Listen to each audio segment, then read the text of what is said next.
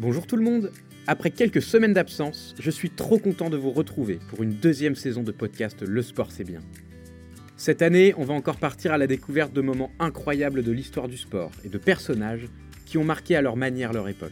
N'hésitez pas d'ailleurs à me dire sur mes réseaux sociaux si vous souhaitez que je prépare un épisode sur un sujet qui vous intéresse.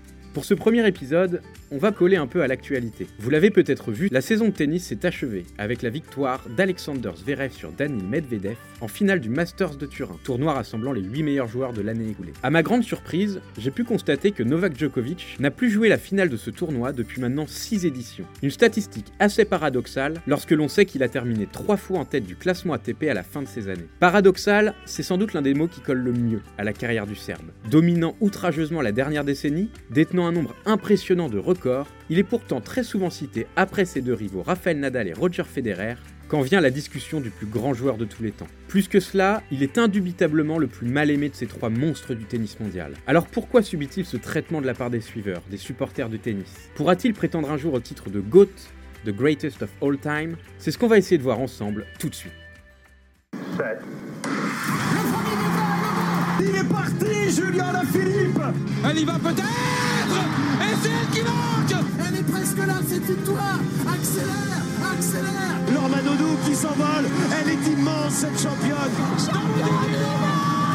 Je crois qu'après avoir vu ça, on peut mourir tranquille. Le sport, c'est bien. Bon, je vais commencer par une confession. Je n'aime pas Djokovic. Alors attention, tout cela reste avec mon œil de suiveur plus ou moins avisé du tennis. J'ai un immense respect pour lui, j'admire même ses performances, sa longévité, mais quelque chose ne colle pas avec lui. À chaque fois qu'il remporte un nouveau tournoi, fait tomber un nouveau record, j'ai comme une petite pointe d'amertume. Pourquoi? Même si elle n'est pas spécialement logique et juste, la vraie raison, c'est que tous ces records sont souvent la propriété de Federer ou Nadal, et qu'au fond de moi, je ne veux pas qu'il les dépasse. Sans faire de mon cas une généralité, je pense que le problème de Djokovic est clairement issu du fait qu'il est arrivé au sommet du tennis aux dépens de ces deux légendes du jeu, dont la rivalité animait déjà suffisamment les fans du monde entier. L'arrivée de ce troisième homme a complètement chamboulé une hiérarchie que l'on pensait figée pour de très longues années. Il y avait des pro-Federer, des pro-Nadal, et c'est comme si tous étaient devenus des anti-Djokovic. Étrange, non? Encore plus lorsque l'on se souvient qu'au début de sa carrière, il était carrément apprécié de tous. C'est en 2006 qu'il s'est fait connaître du grand public. Alors âgé de 18 ans, il est déjà classé dans le top 100 mondial mais c'est lors du tournoi de Roland Garros que son talent éclate à la face du monde. Au premier tour, il profite de l'abandon de Louis Sorna pour s'offrir une première victoire en Grand Chelem. Dès son deuxième match, il fait face au redoutable Chilien Fernando González, tête de série numéro 9 et grandissime favori de cette rencontre. Sur l'un des cours annexes de la Porte d'Auteuil, les spectateurs sont subjugués par le départ canon du gamin. 6-4-6-1 en une grosseur de jeu, personne ne s'attendait à un tel scénario. Mais petit à petit, Gonzalez reprend ses esprits et le dessus sur son jeune adversaire. Il revient facilement à 2-7 partout, 6-3-6-4, et s'il avait fallu parier sur l'issue du match à ce moment-là, la logique aurait voulu qu'il conclue facilement le cinquième set. Mais la logique, Djokovic n'en a pas grand-chose à faire. Retrouvant ses forces et son audace, il pulvérise son adversaire dans le dernier set 6-1 pour s'offrir sa première victoire majeure sur le circuit ATP. Au troisième tour, c'est la tête de série numéro 25, Tomias, qui est balayé en 3-7 puis, en huitième de finale, c'est face au chouchou du public français Gaël Monfils qu'il va confirmer tout ce qu'on commence alors à penser de lui. Une nouvelle victoire en 3-7 lui ouvre les portes des quarts de finale, où un certain Raphaël Nadal, d'un an son aîné, et surtout vainqueur en titre du tournoi, l'attend. Ce premier choc, d'une série qui compte aujourd'hui 58 opus entre ces deux géants de la balle jaune, accouchera malheureusement d'une souris. Diminué physiquement, Joko encaisse un cinglant 6-4-6-2 avant d'abandonner, la mort dans l'âme, et sous l'ovation du public. Novak s'est fait un nom. Et comme je vous le disais, à ce moment-là, il est plutôt apprécié.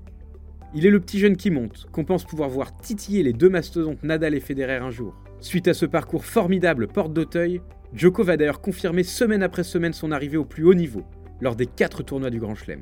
Un huitième de finale à l'Open d'Australie l'année suivante, puis une demi à Roland Garros et à Wimbledon, et enfin une finale à l'US Open. Mais surtout, il a été éliminé lors de ces quatre tournois, deux fois par Federer et deux fois par Nadal. Le monde du tennis comprend alors que derrière les deux patrons du circuit, une tête serbe dépasse Durand, comme en témoigne d'ailleurs sa troisième place au classement mondial à la fin de l'année. Et cette tendance va se confirmer lors de l'Open d'Australie 2008. Ralliant de nouveau les demi-finales, il se retrouve opposé encore une fois à Federer, numéro 1 mondial, qui reste alors sur 10 finales de Grand Chelem consécutives. Mais une barrière va tomber ce jour-là, puisque pour la première fois de sa carrière, Novak prend le dessus sur le maître Roger, balayé 7-5, 6-3, 7-6, et contraint de reconnaître la supériorité de son adversaire ce jour-là.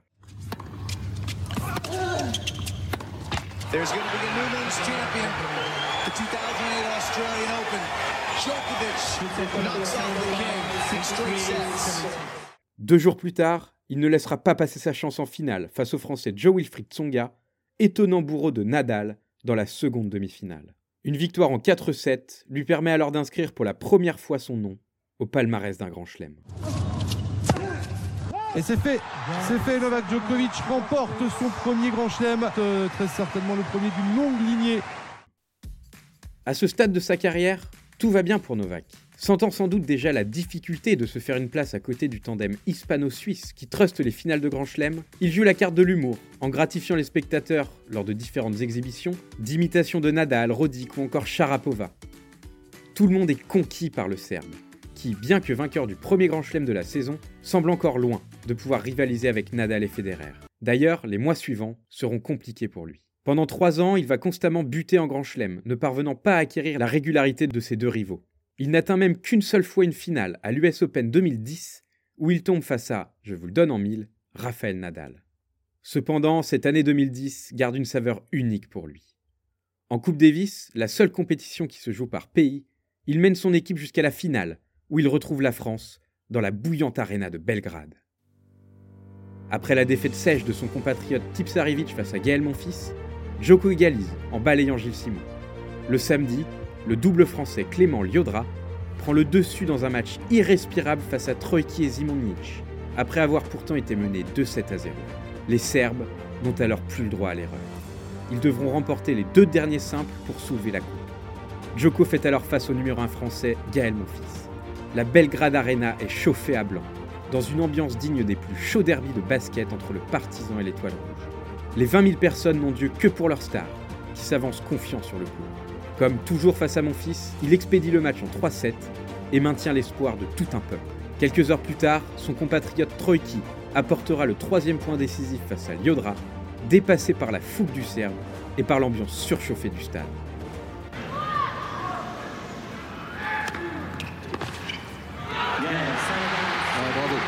Pour la première fois de son histoire, la Serbie remporte la Coupe Davis. C'est cruel pour euh, cette équipe de France qui menait 2-1 à l'issue euh, du double et qui aujourd'hui a été complètement balayée par un extraordinaire Djokovic dans un premier temps et par un génial, génial Victor Troicki qu'on n'attendait pas à ce niveau.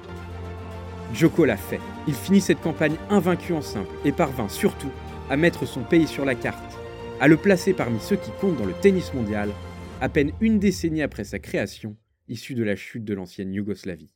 Avec le recul, on peut clairement affirmer que cette victoire a eu tout d'un tremplin pour Djoko. L'année suivante, il démarre tambour battant et rien ne semble alors pouvoir le stopper. Il remporte en effet ses 41 premiers matchs de la saison, en empochant notamment l'Open d'Australie, les Masters de Miami et Indian Wells, mais, encore plus impressionnant, les Masters de Rome et Madrid, en battant à chaque fois en finale le boss de la terre battue Rafael Nadal, pourtant invaincu depuis 37 matchs sur cette surface. Cette série démentielle de victoires le mène jusqu'en demi-finale de Roland Garros, où un certain Roger Federer l'y attend. Ce match a tout d'un tournant dans l'histoire de Djoko, de Federer et plus largement du tennis mondial. S'il l'emporte, il égalerait le record de John McEnroe et ses 42 victoires consécutives. Il lui offrirait également la place de numéro 1 mondial pour la première fois de sa vie, aux dépens de Nadal, et lui permettrait de décrocher un ticket pour une finale de rêve face aux Mallorquins, de laquelle il partirait sans aucun doute favori, au vu du début d'année canon qu'il a vu systématiquement prendre le dessus. En plus de cela, Federer semble dans le dur en cette année 2011. Pour la première fois depuis 8 ans, il n'a pas atteint de finale de Grand Chelem pendant une année entière. Le déclin semble se rapprocher pour le Suisse aux 16 victoires en Grand Chelem que Djoko a battu en demi-finale des deux derniers tournois majeurs. Ajoutez à cela le fait que la terre battue n'a jamais vraiment été sa tasse de thé et on a franchement du mal à l'imaginer barrer la route de l'invincible Serbe. Ce match sentait la poudre. Et pour tout dire, je m'en souviens encore très bien. La tension était à son comble dans le cours Philippe Chatrier, qui fut subjugué par la qualité de ce match, sans doute l'un des plus beaux de l'histoire moderne du tennis. C'est aussi à mes yeux le jour où j'ai commencé à me placer du côté des haters de Djoko. Parce que Federer est une légende, parce que Nadal en est une autre. Et à mon avis, comme de nombreux suiveurs du tennis, j'avais trop d'admiration pour ces deux-là, pour accepter qu'un troisième homme vienne, presque facilement, les déposséder de leur record, les battre sur leur terrain et nous priver de ce duel épique opposant la classe et l'élégance suisse à la puissance et la détermination espagnole. Dans une ambiance bouillante comme rarement à Roland Garros, qui plus est pour une demi-finale sans français, le premier set est acharné. Les deux joueurs se battent comme des lions sur chaque point. Les échanges sont longs, les jeux interminables. Et après 1h10 de lutte intense, c'est Roger qui décroche le premier set 7-6. On sent alors dans son comportement, son body language, que ce match n'est pas comme les autres. Rarement on l'a vu si concentré, si expressif lorsqu'il remporte un point. Le deuxième set tourne de nouveau à son avantage 6-3. Mais Djoko répond dans le troisième, 6-3 lui aussi. Le quatrième set va atteindre des sommets de qualité tennistique. Comme lors du premier, aucun des deux joueurs ne cède quoi que ce soit à l'autre. Et comme lors du premier, c'est au tie-break qu'il va se décider. Djoko semble tendu, frustré par la qualité de jeu inattendue de son adversaire. Il commet quelques erreurs, se retrouve mené 6-3 et doit donc sauver 3 balles de match pour continuer à rêver. La bande du filet lui rend un fier service sur la première, avant qu'il n'efface la deuxième sur un ace. Plus qu'une, mais cette fois sur le service de Federer. C'est un génie C'est pas C'est un génie sur balle de match, ace. Incroyable ce qu'il il va jouer sa 23e finale de Grand Chelem face à Rafael Nadal dimanche. Et c'est la fin de série pour Novak Djokovic. Et le dernier à l'avoir battu, eh bien c'était Roger Federer au Masters de Londres au mois de novembre. La boucle est bouclée. Roger, bravo, bravo, Bravo. c'est énorme. Ah ouais, c'est un génie. Joko est passé à côté de l'histoire. Après le match, on va même découvrir son côté mauvais garçon, qui va alimenter la fracture avec le public. Imbuvable en conférence de presse, il semble littéralement abattu et décide de faire l'impasse sur les tournois jusqu'à Wimbledon. Joko touché, mais pas coulé. À Londres, il déploie de nouveau une palette impressionnante, lui permettant de se hisser en finale, où il retrouve Rafael Nadal. À l'issue d'un match dominé de la tête et des épaules, il s'impose pour la première fois au All England's Club et ravit par la même occasion la place de numéro 1 mondial à son adversaire déchu du jour. C'est alors le début d'un véritable règne sur le tennis. Depuis ce jour, il y a plus de 10 ans maintenant, il a été numéro 1 mondial plus de deux tiers du temps, 353 semaines au total, raflant tout sur son passage. Si l'on exclut l'année 2017, il remporte toujours au moins un grand chelem dans l'année. À l'orée de la saison 2021, il a fait grimper son total à 17, à seulement 3 longueurs de ses deux rivaux Federer et Nadal. Pourtant, tout au long de ces années, malgré ses performances exceptionnelles, peu de gens le considèrent comme l'égal des deux autres. Son mauvais caractère, qui ressurgit plus souvent en conférence de presse, ses pétages de cap sur le cours, qui lui valurent des disqualifications, expliquent en partie ce phénomène. Mais il y a autre chose, quelque chose d'impalpable. Les retours au plus haut niveau de Federer et Nadal ont continué de focaliser l'attention sur eux. Tout le monde espère les voir gagner à nouveau. Et bien souvent, Joko leur a barré la route. En finale de Wimbledon en 2019 par exemple, où il s'impose à 13-12 au cinquième set, après 4h55 de jeu, et après avoir sauvé deux balles de match sur le service d'un Federer, qui jouait sans doute la dernière finale de sa carrière en Grand Chelem. En fait, à vrai dire, à chaque fois qu'il gagnait un tournoi, on sentait l'amour du public s'éloigner encore un peu plus. C'est terriblement injuste, mais malheureusement pour lui et malgré tout son talent, il aura à mon avis du mal à être apprécié par ses contemporains. Mais il lui reste une chose, marquer l'histoire. Et cette année, il est passé tout proche de réaliser la plus belle saison de l'histoire du tennis. Remportant comme chaque année quasiment l'Open d'Australie en début d'année, il est parvenu à faire tomber Nadal en demi-finale de Roland Garros, avant de remporter le titre face à Tsitsipas, après avoir pourtant été mené deux manches à rien. Une victoire presque tranquille au Wimbledon plus tard, et le voilà à 20 grands chelems remportés, comme Nadal, comme Federer. Il ne pense alors qu'à une chose, réaliser le Golden Slam, remporter les quatre tournois du Grand Chelem, plus les JO la même année. Je vous en avais parlé dans mon épisode bilan de Tokyo.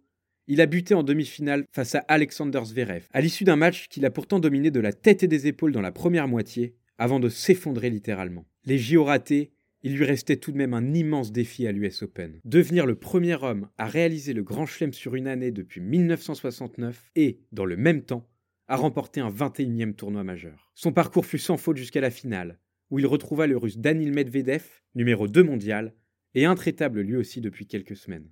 À la surprise générale, le match fut à sens unique pour ce dernier. Prenant le Serbe à son propre jeu, il dirigea les échanges de sa ligne de fond de cours sans n'être jamais débordé par un Djokovic que l'on n'avait jamais vu aussi impuissant. Mené 6-4, 6-4, 5-2, il parvint tout de même à se révolter pour revenir à 5-4. Au moment du changement de côté, le public américain lui réserva une ovation pleine d'admiration.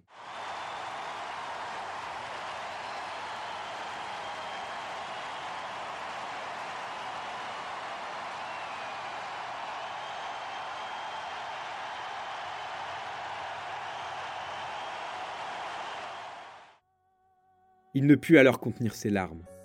Assis sur sa chaise, sa serviette pudiquement posée sur sa tête, il s'effondra en sanglots. Cette scène en dit long sur Joko et sa carrière. Sans aucun doute, il aimerait devenir le plus grand de tous les temps. Mais peut-être encore plus que cela, c'est la reconnaissance du public qu'il cherche. Souvent ingrat, c'est dans les moments où les géants flanchent que ce dernier prend du recul et se rend compte de l'immense champion qui lui fait face. Jamais il n'a semblé aussi soutenu que lors de cette finale, qu'il perdit finalement en 3-7. Jamais non plus il n'est apparu si humain, en dévoilant des émotions rares à ce niveau de la compétition. Son interview d'après-match sur le court est d'ailleurs pour moi le symbole ultime de ce qu'est Djokovic aujourd'hui.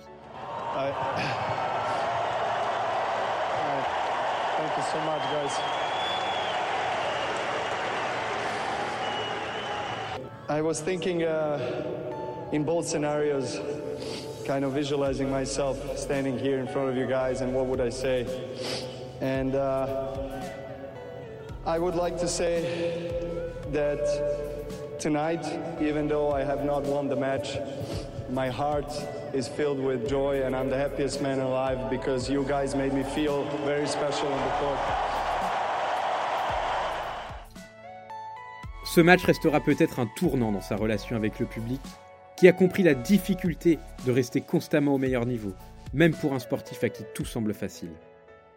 Avec Nadal et Federer en clair déclin, que l'on a du mal à imaginer remporter un nouveau grand chelem, c'est maintenant face à la jeune garde, emmenée par Medvedev, Tsitsipas et Zverev, que Djoko va jouer sa place dans la légende. Un 21e majeur le porterait définitivement au sommet de la hiérarchie du tennis mondial. Et cette position de papy qui fait de la résistance face aux jeunes pousses pourrait lui faire gagner sa place dans les cœurs. Et c'est peut-être là son dernier grand défi.